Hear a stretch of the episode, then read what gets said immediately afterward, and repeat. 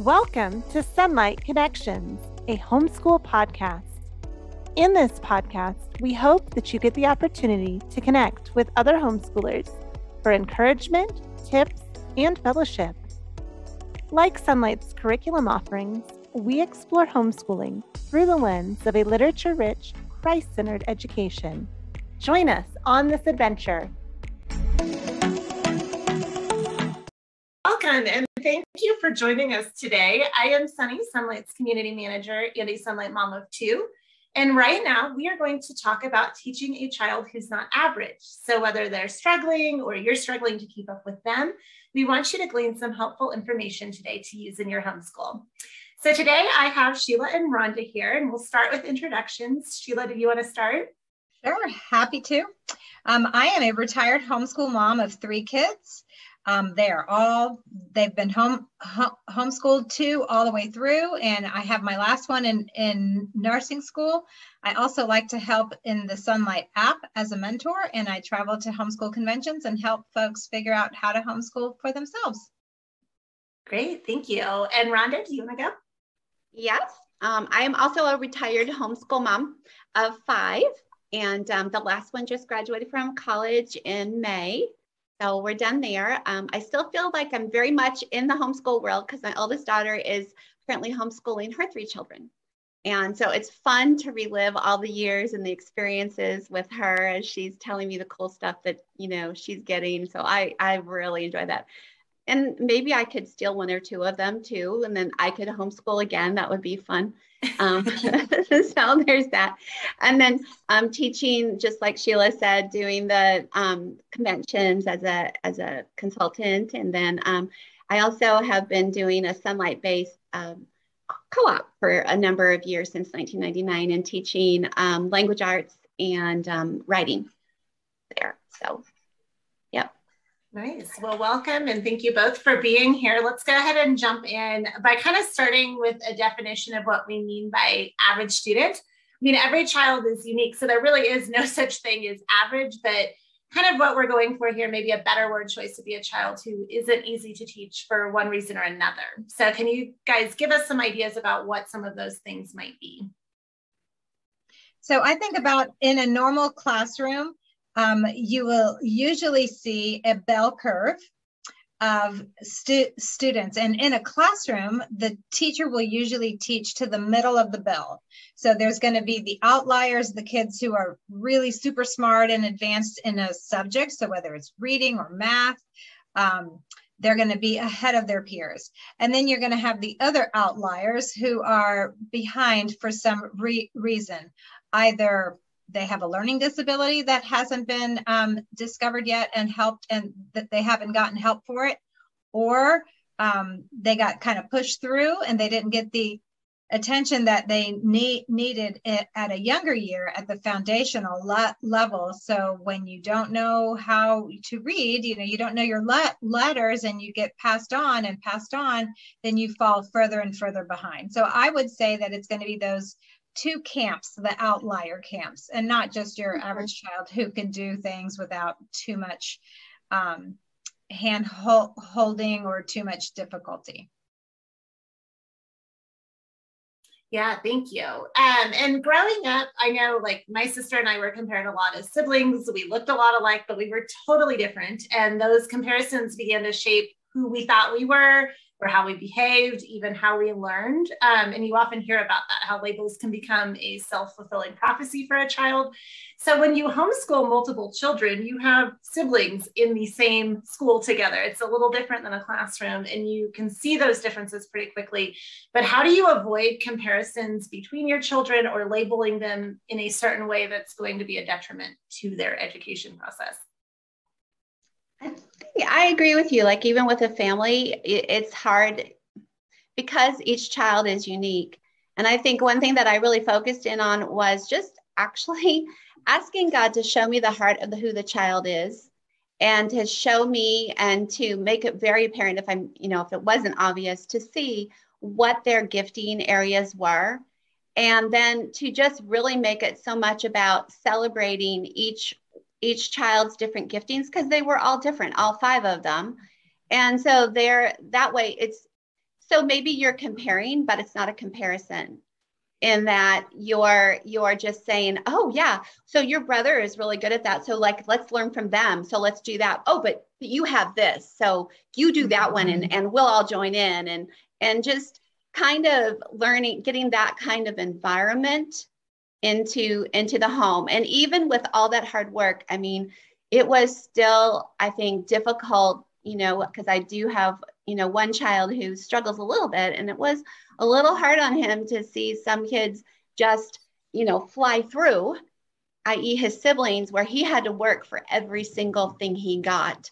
And then and so then encouraging that. So i think it's just a mother's sensitive heart to the child and and just trusting like day by day and realizing okay well yeah they're they're flying through this but they couldn't figure out this emotional social thing to save their lives that you have like easy you know? So i think just that's i think a good way to avoid some of that. And it's going to happen naturally because it's just human nature. But but as mothers we can direct a little bit of that i think yeah i think to that i would add um, thinking about my own kids and when we first start started to homeschool i mean it was our you know we were just starting out i had a kindergartner and um, and he did okay and then the next year in first grade he was still struggling with oh, with lear- learning how to read um, by the next year, no, no, no, I think it was first grade. His brother, so Tommy was six, Timothy was four, and he's watching me work with his brother, and he's like, "Mom, when do I get to learn learn to read?" And I'm thinking, "Your brother can't even read. You got plenty of time." and you know, in I didn't mean to compare them, but but this is we're we're working along, and this is the path that we're going on. And then he totally surprised me by picking up the little re- reader and reading it. Like I had not been working with him at all. He was four and he was just listening to what I was doing with the six year old and got it when the six year old was not getting it. So I was comparing them because, you know, I'm like, well, this is the way you go and he's not here here yet so clear clearly you aren't here here here yet but i wasn't saying it in like a i wish you could be more like your bro- brother, mm-hmm. not that kind of a comparison. Sure. Just sure. you know, there's an order, there's a, a fluidity to to yeah. things. And so so that I mean he to- totally caught me off guard. And then along comes his sister, and I'm thinking, okay, this is gonna go just like, you know, the second one did. And no, she was more like her brother. And so she also str- struggled. So I think, you know, part of the differences too are personality.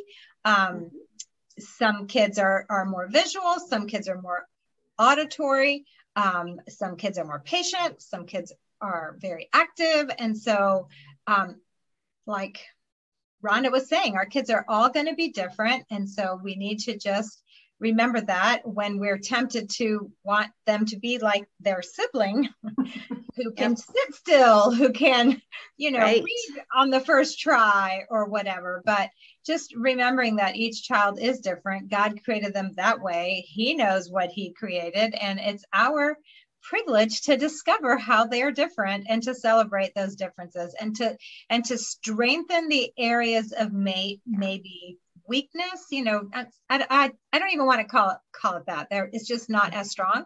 And then um and then to play into the strengths because if they are if they have these strengths god has gifted them with these strengths and so that's he's going to use them when they're grown you know for a future so yeah mm-hmm.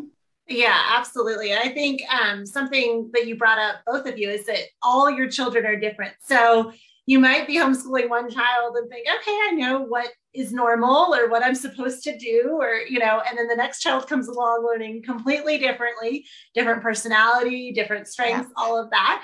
So I think um, a good thing to remember is don't freak out when one child is not like the other. I know my firstborn was mine that was ready to do everything early and she learned well. And so I thought that was kind of my guideline of what a kid should do. And and it took me a little time to realize no my second child just learns differently and you know we need to figure out what makes things click for him.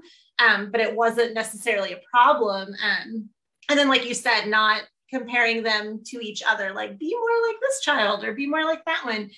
Because um, that can obviously cause issues for them that they didn't even realize you know something was a weakness for them until you point it out. Um, but let's go ahead and start by talking about the learning disabilities or the delayed learners or maybe a child that did not get a good foundation. Maybe they started in school and now they're being homeschooled they didn't get that good foundation. So how can homeschooling be beneficial for those types of students?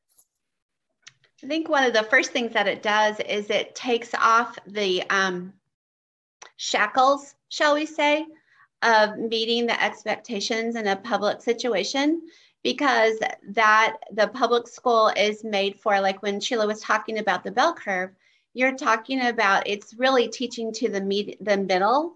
And your children most kids really aren't in the middle. They're really all over the dial in different areas. And and so i think taking off those shackles is one of the best things that homeschooling does. In other words allowing you to create a um, custom custom clothing for them instead of like here we just went to you know jc penney's and got you a suit wear it.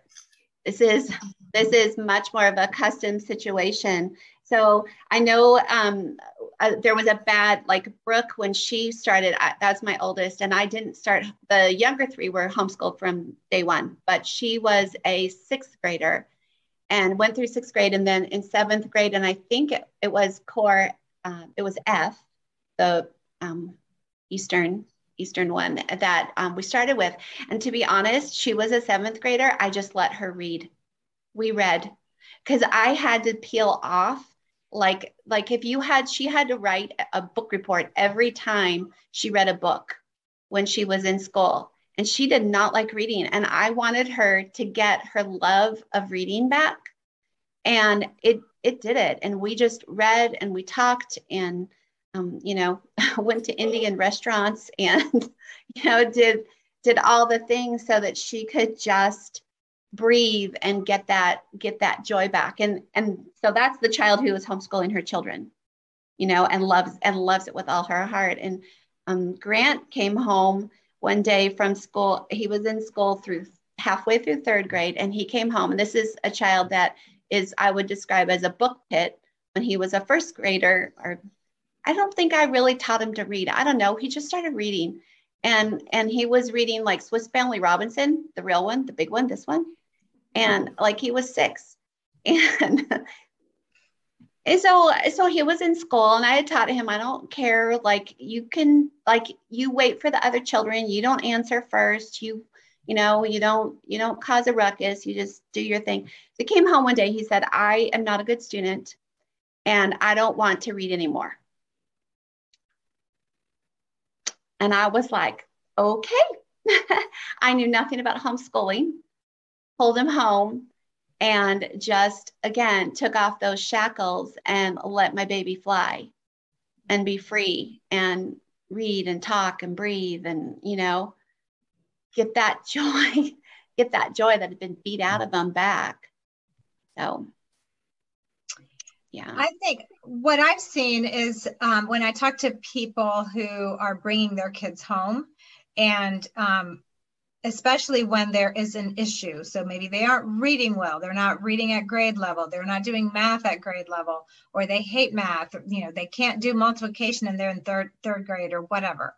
And um, part of it is that they did not get the foundational things that that they need and they just keep getting promoted to the next grade without really you know the further up you go the further behind you get mm-hmm. and so when i talk to those people what i love to tell them is that this is the really the the beauty about homeschooling is that you get to place your child at whatever level they are. So if they're eight years old and they're supposed to be in third third grade, but they can't read the cat in the hat, that's okay. You start there. mm-hmm. you you get them to that le- level and you you give them the love of lear- learning. You read to them. Um, two of my three kids are dyslexic and so i would read aloud. That's one thing i love about Sonlight is that they are only responsible to read their readers. Everything else I would read to them. If they're in school, they have to read their history textbook, they have to read their science textbook, they have to read their lit- literature, whatever it is, you know, English book. Um, they have to read everything for themselves. And when you struggle with that, then everything is a chore.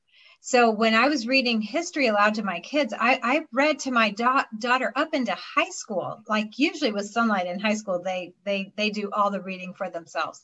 But I did a lot of reading to her. We did a lot of a- audiobooks, and um, and that allowed her to progress. Like that didn't hold her back her re- reading eventually caught up, but we had to cut out. She could not read at the pace that a regular Sonlight kid can can read.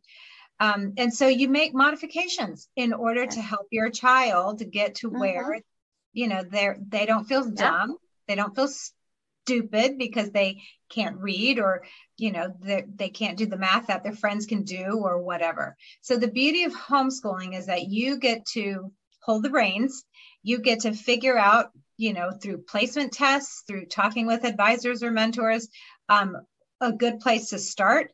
I like to say it's better to start on the easy end, especially with a child who's been str- struggling, because that builds confidence. You know, let's just read this book. And mm-hmm. it may be way below grade, grade, grade level, but if they're able to, then you praise them. What's praised is repeated.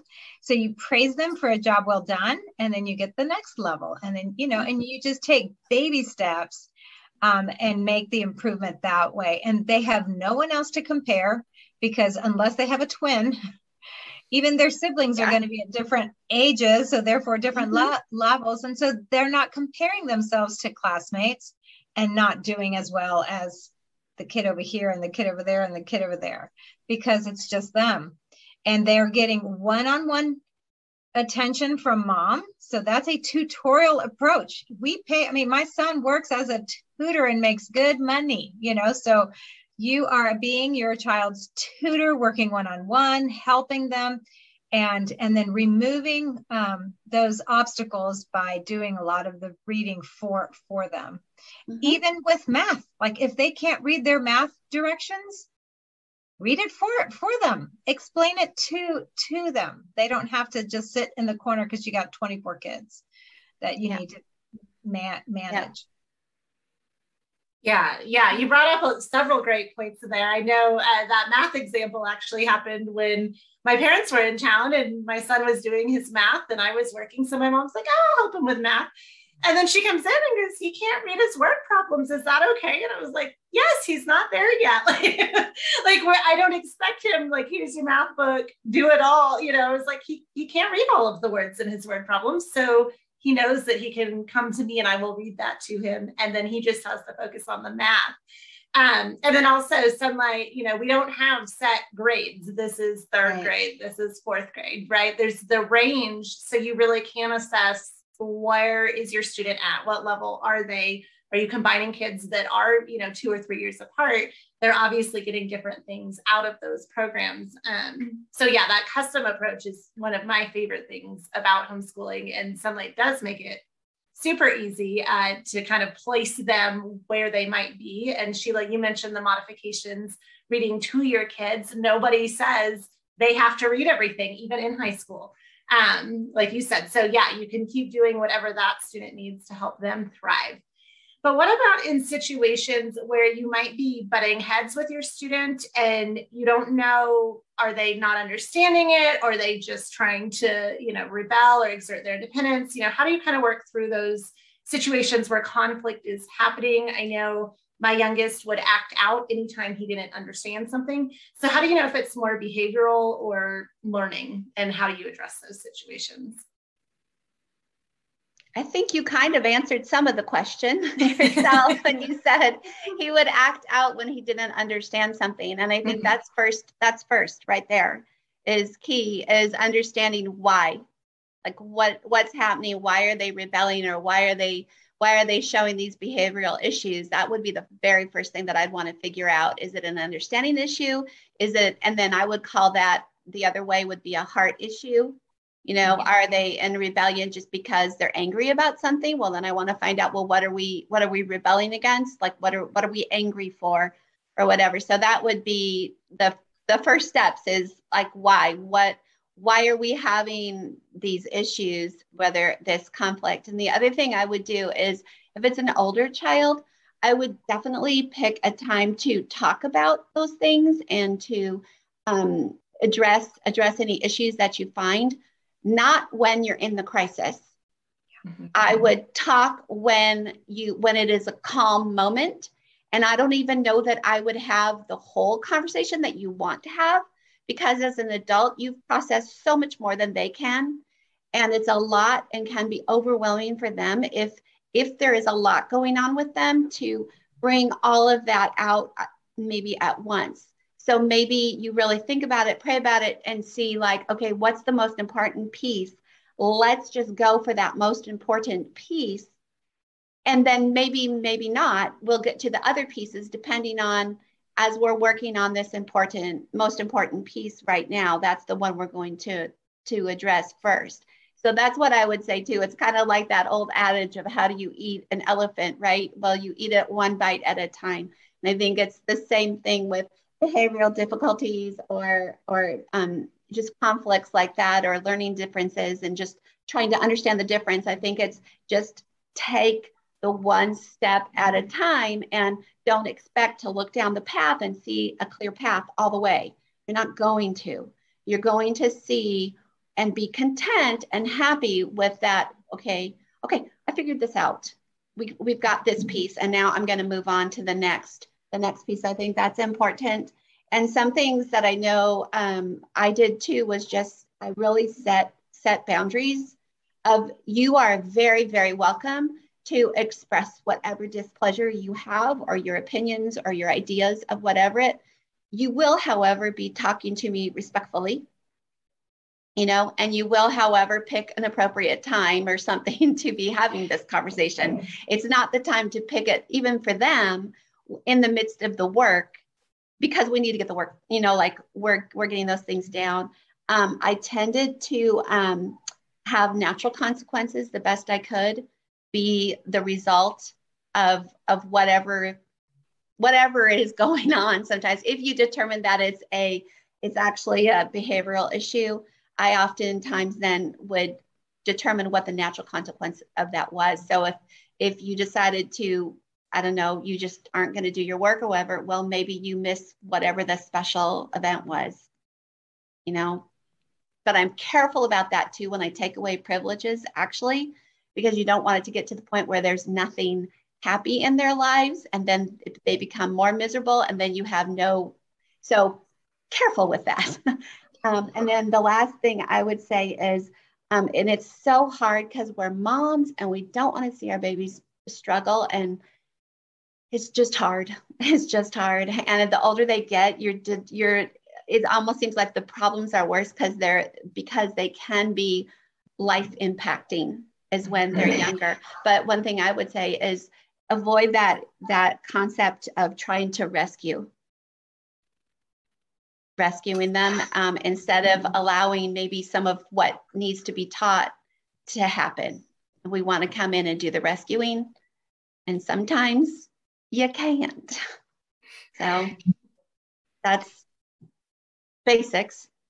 I'm sure Sheila, you probably have something to add. Yeah, I have a couple things that I that came came to mind. So I think one thing I would say is is the rebellion or misbehavior um, characteristic of your child? Like, are they traditionally rebellious? Like, you know, right. do, do, you just have a hard kid who just likes to say no to anything you say? Like, is it is it typical for the child? If you have a pretty complacent child who is being resistant, then maybe there is some sort of prop problem going on. So, um, a couple things that I would suggest is to break it down into smaller bites. So, it could be that the math page with all the problems is just overwhelming to them. And they just think, I'm going to be here for three hours. I'm never going to get this done. I want to go play.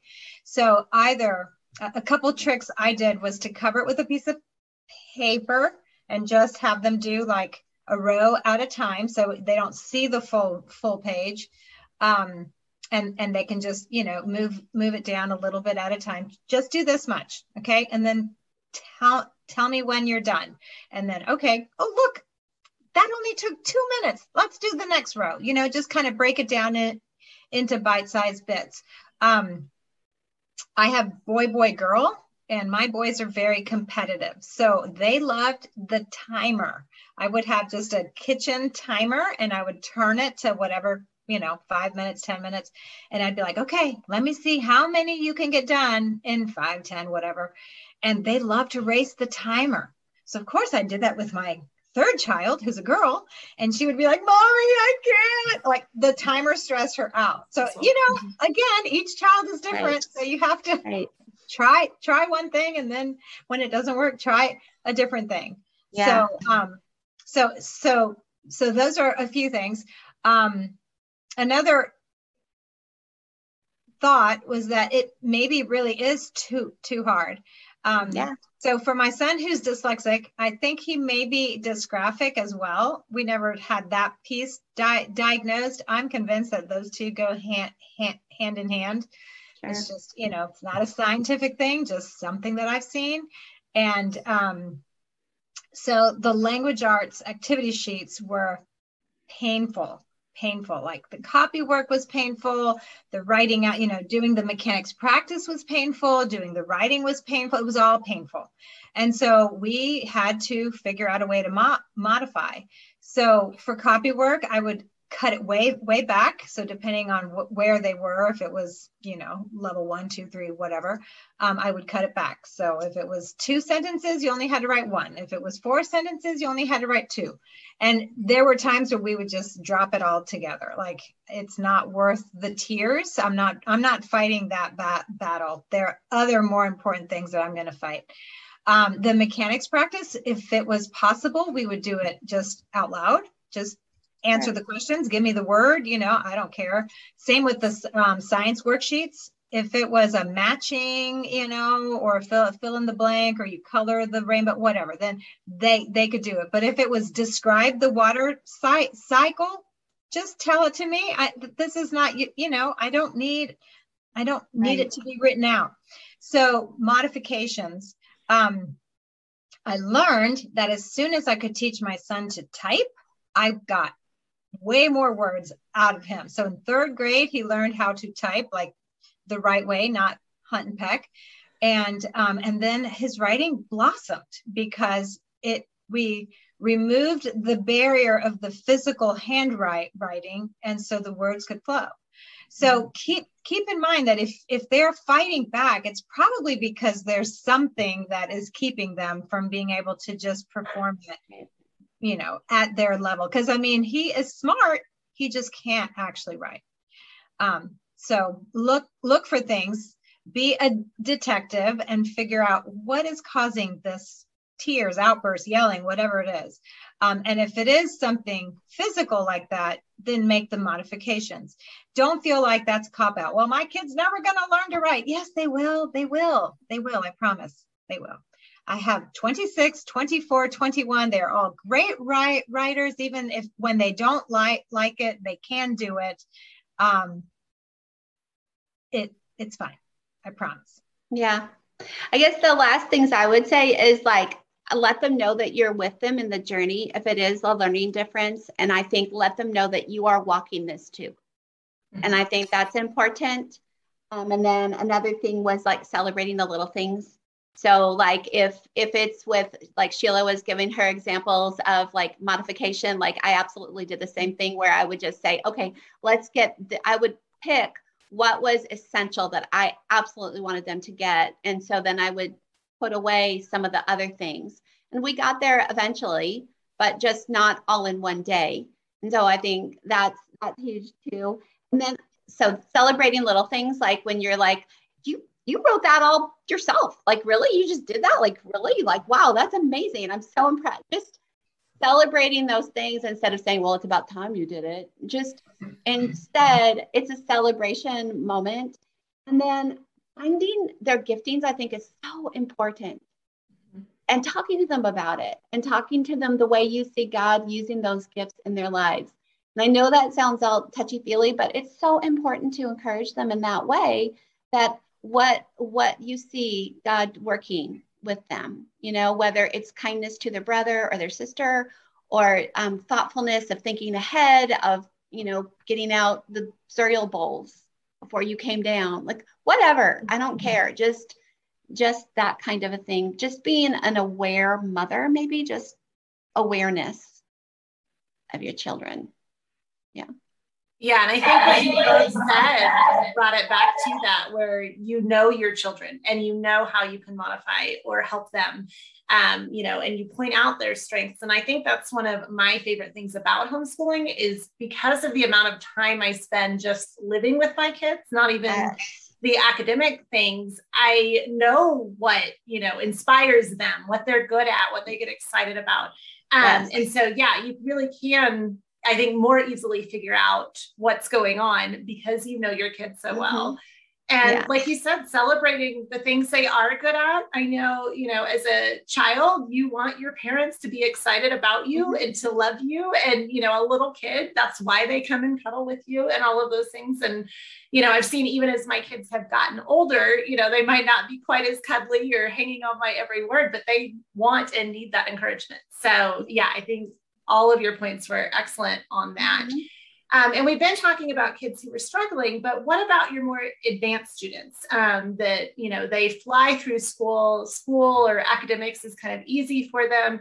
How do you keep them engaged and, and continually learning? Because of course, there's always things to learn. So they shouldn't run out of things to do, but how do you mm-hmm. keep them engaged and, and not getting maybe bored with school or feeling like they're they're be you know above this because they're so far advanced or something like that. I'm going to start because rhonda has a lot to say and i don't. So i'll just get mine out of the way. Okay. Um, a couple things that that come to mind are make sure that they are at the level that they need to be. If they're you know if they are um, really good at math and you and they're six and you have them in first grade math maybe they need to be in second grade math. Like it may be that it's too e- easy. And so you know when it's when it's really below you it's boring. Like we don't want to work way below or level. i mean a little bit below is fine because then you can just kind of breeze through um, so you may want to, if you're just bringing your child home, again, use the placement test to make sure that you're placing your child at the right place. Don't just assume first grade, first grade, you know. so use use the placement test. Um, I would also utilize your child if you have an older child that um, and you have more more than one child. Use that older brighter child to help with the young, younger ones. So if he breezes through his schoolwork, then maybe he can read aloud to the preschooler. Like, here's the preschool books. Would you mind, you know, reading? That way they get extra practice. The books are still great, even though they're young, younger. Um, they get to practice reading aloud, which is different than reading to yourself. Like, you know, mm-hmm. you can't read in a monotone. You have to read with inflection and maybe do the voices and and those kinds of things. Um, and then there's always more books. Like that's one of my things is there's so many books, so little time. So if they read through everything, then hey, guess what? We can read more. Very true. We can. yeah. Yeah. I, absolutely. Um, sometimes what I did, where you're saying like more books, there's more books. So what some things that I did when the kids were younger, and like I had one child who's an absolute, I call it was just a book pit. I just like took books and like threw them down, you know, at like rapid pace.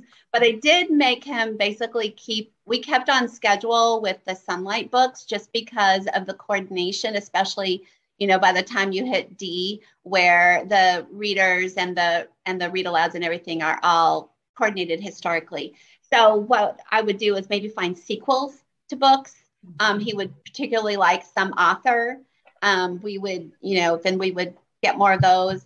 Um, for the, I just like Sheila suggested, sometimes I would have him read the read alouds um, with me or whatever, um, or to the other kids, the younger ones.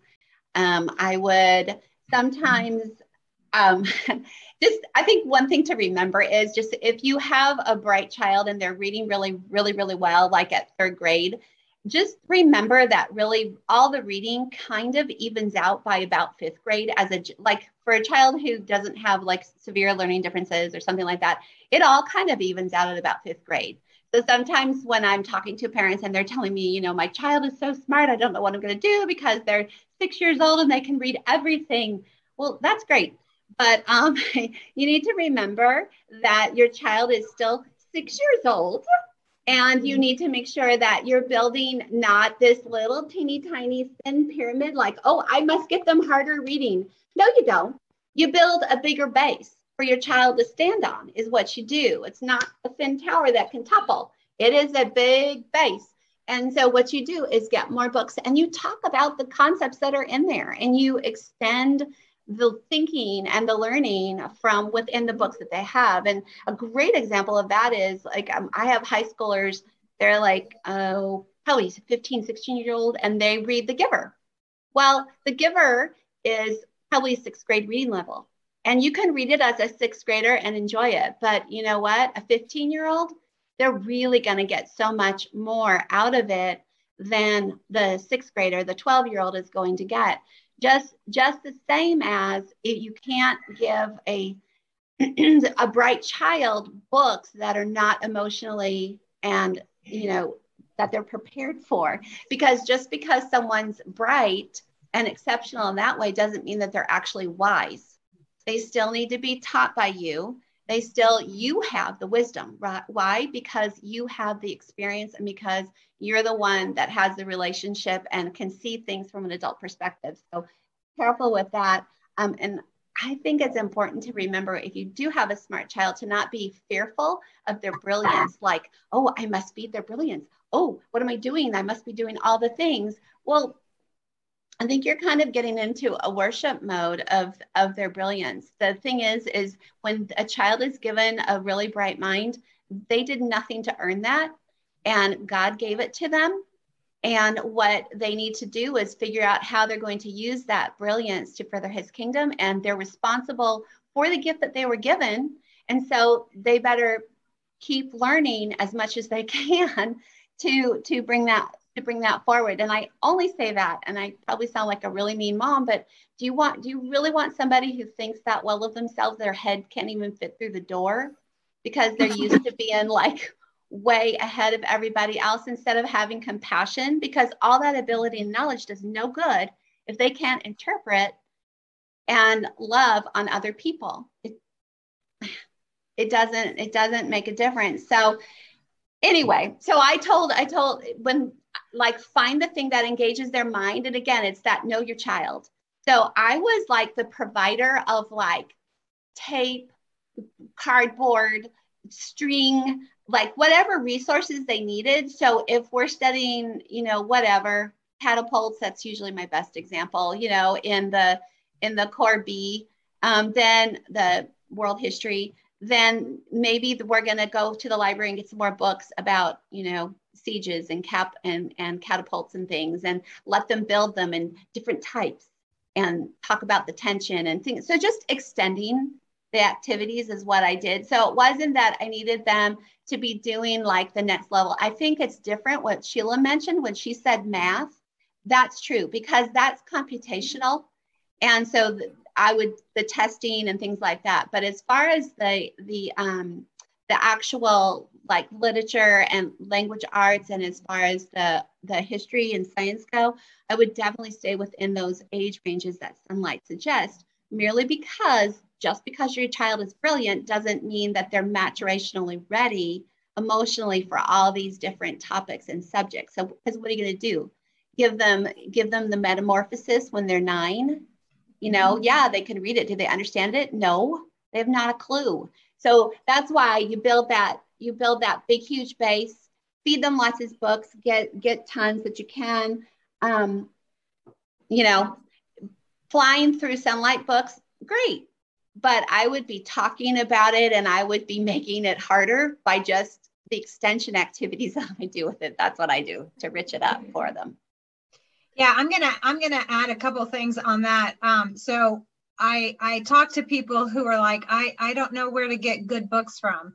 So I do have two sor- sources that I would recommend. Um, one is called Honey for a Child's Heart oh, by Gladys Hunt. Uh-huh. I was gonna say that and didn't say it. Yeah. So yeah. that's a book of books. So and yep. those books are pretty vet- vetted. Um, yes. I think I, I would say that that I I would comfortably hand my child a book from that list and and not worry about the content. Um, another source is um, by Jan Bloom. Mm-hmm. I think that's her name. Um, what who who should we then read? She has two vol- volumes of those, and they are old timey books, like they are um, the kind that you would find at a used bookstore or something like that. So there's a back list of classics that we haven't even touched. You know, right. Sonlight has tons of books, but it is just scratching the surface of what's, you know, available. Um, another idea is to read the um, Caldecott and Newbery books and the honor books. I mean, there's a whole slew of those. Those mm-hmm. are usually pretty safe. Um, what I would not do is post on Facebook and say, hey, my kid just finished reading fill in the blank. What books do you recommend? I literally saw a friend of mine do this this week. And she said, you know, my son just finished, I think he's in like sixth grade. My son just finished all the Harry Potter books and I don't know what else to give him. And I'm seeing some people post and I'm like, no, no, that is not an appropriate book for that child. I was a little offended. She didn't ask me. Yeah. She, she knows I'm a Sonlight gal. Just saying. But um, yeah. So I, I would say yeah. if you do have a child who is just voraciously reading through everything, just like Rhonda said, if it's a series, read the whole series. Like my son read all the Encyclopedia Brown because he loved reading the one book with Sonlight. The library has a slew right. of them. We read, yeah, we read all the boxcar chil- children because they love those books. I mean, I read them aloud, but if you have an older child, that's another idea if you have a child who's a little fur- further along and you are just now starting out with Sonlight, you could look at the read alouds from yes. some of the younger levels. So look at the ABC read alouds, and that's going to be appropriate for third, fourth, fifth grade. So that's that's another source. And then those have, you know, sequels or the, you know, find a favorite author and read all the backlist of that author. So there is a way to to give them more more books, um, and then um, figure out something that they like to do whether it's art give them you know buy them art supplies let let them do more art. If it's music then they can practice their instrument more um, that's the beauty with homeschooling they're not gone for six hours and then have two hours of home, homework and now they're too tired to do an hour of their you know trombone practice because they're exhausted. They get done with school in four hours. They can practice for three hours if they want. Um, my son, who is now a mechanical engineer, when he was young, he would go with his grandparents and they would look for um, stuff that people were throwing out that he could take apart. So he would come home with toaster ovens and computers and and he would just deconstruct them i kept waiting for him to like fix things and like be like hey mom look i fixed this toaster oven yeah. he never did but he loved to just take it apart and look at look at the insides and pull out the magnets that are in you know some of the electronics and now he's a mechanical engineer i mean that was just a passion of his that fed into what he's doing now so yeah. allow your kids the time and the freedom to play because some of that play is actually constructive. No, it is. Yeah, it is. It's learning. I also I was thinking about too. I found extra resources for um my son. When I know when he was eight, my father-in-law was an electrical engineer, so I had him come over. I didn't give him a book. I was just like, talk to him about like your things. And so in a way, you know, as far because Grant was doing um, algebra when he was in fifth grade, and then by the time he was ninth grade, he had finished calculus. And so I really became at that point. I'm not his teacher. I'm his guide. and so what I did was um, I just felt like I was the resource manager. Right. And I just beat down bushes and like cleared paths. I'd be like, which way? Where'd you want to go? You wanted to go where?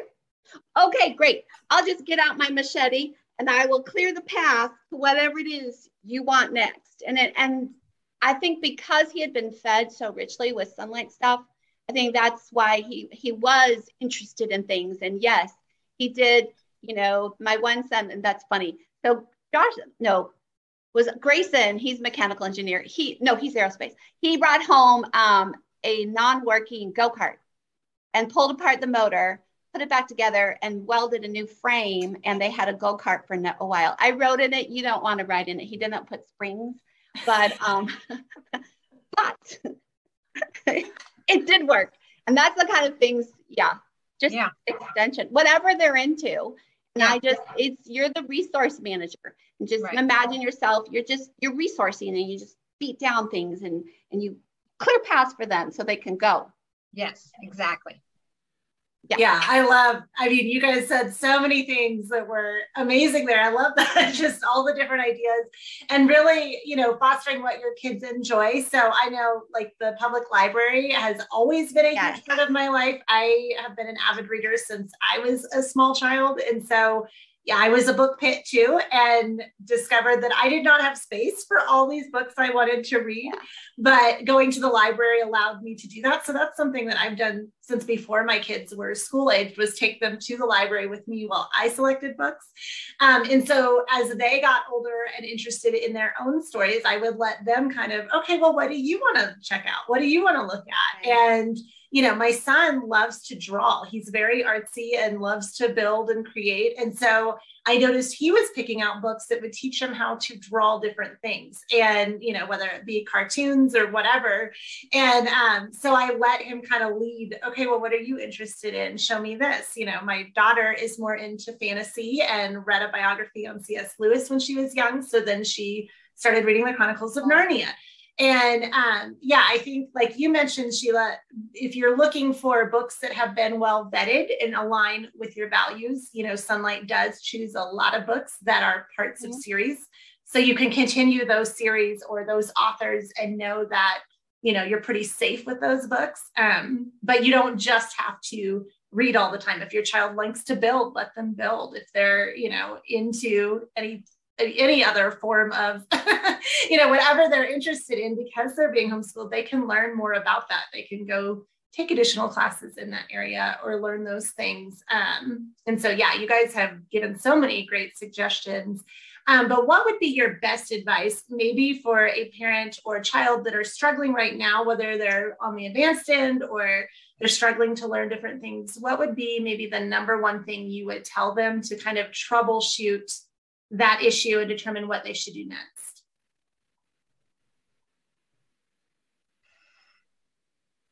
Wow. Do you want me to start? Do you yeah, want to think for start. a minute? okay. All right. I have a few things and then you can fill in. Okay. How's that? All right. okay. Um, first words out of my mouth are going to be pray about it. Mm-hmm. Honestly, that's the that's the place to start is on your knees right there. Um, that that I I had never known God to not be faithful to. I was like, what do I do? What do I, you know, where I go? And it wasn't always an answer of like epiphanal, but I'm telling you that by the time I, my feet hit the, you know, hit the ground in the morning, I had some sort of idea or concept or some sort of something to to get me in a direction or some sort of insight or, or some such thing. So if they're struggling, that's that's the best thing I'd say. And then another thing would be is, you know, just revel in the fact that just like we were, were talking about, and you were saying, Sunny, how you have all this time with your child and you know your child best, just revel in that and in and just love that you get to love and you get to be the one that is a and then you're the facilitator, you're the person who knows your child the best and you are right there and you you will you are the best one for this job. Sometimes you might have to outsource a little bit and that's okay and and you'll know when to do that and you'll find that but that is my best I guess my best advice is that pray about it and be assured that you're doing the best thing for them by being with them day out, day out in. And the other thing you can do is research. I did, I was a lot, I was a researcher. If you don't know the answer, I did a lot of researching, a lot of talking, talking to experts in the field, Googling, whatever. I did that. And then the last thing is, you know, you are the best advocate of your child. And you are the one that understands understands them the best. So therefore, I mean, that is the that is the best next thing. You you are it. You are the expert on your child. And when you get other people involved, just remember that you are still the expert on your child. And you can weigh and get their opinions and, and get experts sometimes, but but be confident in that God has equipped you with everything that you need to be an effective parent to lead these children to be the best that, that God has for them. Okay, now your turn, Sheila. You had time okay. to think. Good. You gave me some ideas. okay, good. I'm glad I could. So yeah, I would definitely say pray and ask the Lord to lead you and guide guide you to resources, whatever it is that you you may need. And then um, I I would go to my hu- husband because sometimes uh, you can't see the forest for the trees. Like I'm too close to it and I can't see it. So yeah. I would go to him and be like, okay, so here's what's going on. And he, um, he's very wise. And so he would be able to, because he stepped back from the situation, he, and, and he's a big picture person and I'm a de- detail gal. I will get lost in the weeds and he can see the big picture. And so he would be a great um, resource for wise counsel and then my other thing is to network, talk to other home homeschoolers and and ask them, does your kid struggle with spelling? What do you use for spelling? Like I've done this and it's not working. And you know, just talk, ask. Um, don't be proud because you know we want to we want to brag on our kids and we want to talk about how smart they are and how but we don't want to admit that the kid who's in fifth grade is spelling on a second grade level or whatever the issue may be so um I found that the more I talked to people, I found out like, oh, this person and this person and this person, like they all are kind of going through it. And this person went to go visit these people over here and they got help over there, but it cost this much. But these people went over here and it was free. And so, you know, the more you network, the more you'll find out what um, is available.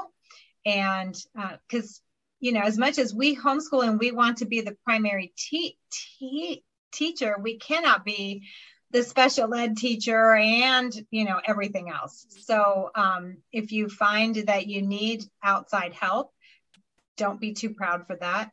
And um, and you know the earlier you get the intervention the more you'll make strides you know? So like if you wait till fifth grade and you don't have a child who can read some sometimes it's just a developmental delay and they just need more time to mature. Um, but sometimes it's like, oh, if I'd have started back here in third third grade, we wouldn't have gotten so far behind. So, um, you know, we I I had a um, we we took our kids to a um, um, to be evaluated. I'm trying to think of the words not coming to me. Um, in our state, we have to have year end evaluations, and we would go to a certified teacher in order to do that. And so the first year, the second year, the third year, oh, you don't have to worry about it. It's fine. It's fine. It's fine. By by the third year, she's like, all right, now he shouldn't be reversing le- letters anymore, and he should be further further along in his re- reading. Yeah, you may want to look into that. But in first grade, it was very nor- normal for kids to reverse their le- letters. And in second grade, it was very nor- normal that they weren't reading chapter books or whatever. So, um, so she was able to give me some gui- guidance, but I didn't ignore it when I found out, like, okay, I should start looking into if we're having some issues and doing some testing and what we need to do about that. So, yeah. Yeah. Yeah. One quick thing is Mm-hmm. asking advice or like resourcing and definitely resourcing networking because you find other smart ladies. And, mm-hmm. but one thing I would say is like when it comes to curriculum, try to like I wouldn't be jumping like I guess kind of really weigh that when you're going to go switching around. And and just because maybe maybe I guess what I'm going to say is this. Sometimes it's better to ask somebody who's further along in the process and you can see, shall we say, the proof of the pudding, um, than ask somebody asking somebody for help who's right in the bushes with you. Right. Because they may not have quite figured it out as much as you want. So finding maybe an older homeschooling mom who's got maybe kids now who are in high school are doing well and you know and you've got elementary or some some such thing like that is that that's right, what yeah, I and that's what I meant. Yeah, that's Yeah, what I meant about asking. Yeah. we have a neighbor who has kids who are just a few years above mine and she was in the same boat as I was. She was not even a homeschooler. She was actually a private school um, te- te- teacher and she gave me some really great resources here where I live um, where where to go to get my kids tested and things like that because her kids were dyslexic and she had to you know go down that road. So Yeah. yes she was further along and could help me but not not in the tren- trenches with me. Correct. Yeah, Yeah. Yeah, and that is a good point. The I feel like the longer I've homeschooled, the more I'm like, oh yes, this is working. You know, and when you first start out, everything is, is this normal? Am I- Is this right? Like, right should I be concerned about that? Um, I think the only thing I would add to what you guys are saying too is if you think there might be something going on, check with your child's pediatrician to kind of find out what is normal at this age. You know, are and then maybe they can let you know, like, oh yeah, at this age it's developmentally appropriate to be anywhere on the spectrum. right Um, and then that way you know kind of do I need to do Mhm. further research into this? But yeah, I think the suggestion to take it to God first. Um, sometimes we feel like we're not equipped to be the parents we need to be, but God gave us these children, so He will give us what we need to. Handle all of those issues. Um, so yeah, absolutely. I think that is great advice. And thank you, ladies, for so much for being here and providing so much helpful information. Another option for people watching is our Sonlight advisors and mentors. Uh, they're always available to help you. So you can head over to sonlight.com for more information on that, or our app, or Facebook, or anything like that. We also have our Sonlight blog, which gives tips on many of these things. So if you're, you know, just kind of struggling and need a little more advice from somebody further along in the journey, that's a great place to look. Yeah. Sheila, Rhonda, thank you so much. I mm-hmm. appreciate you guys. sure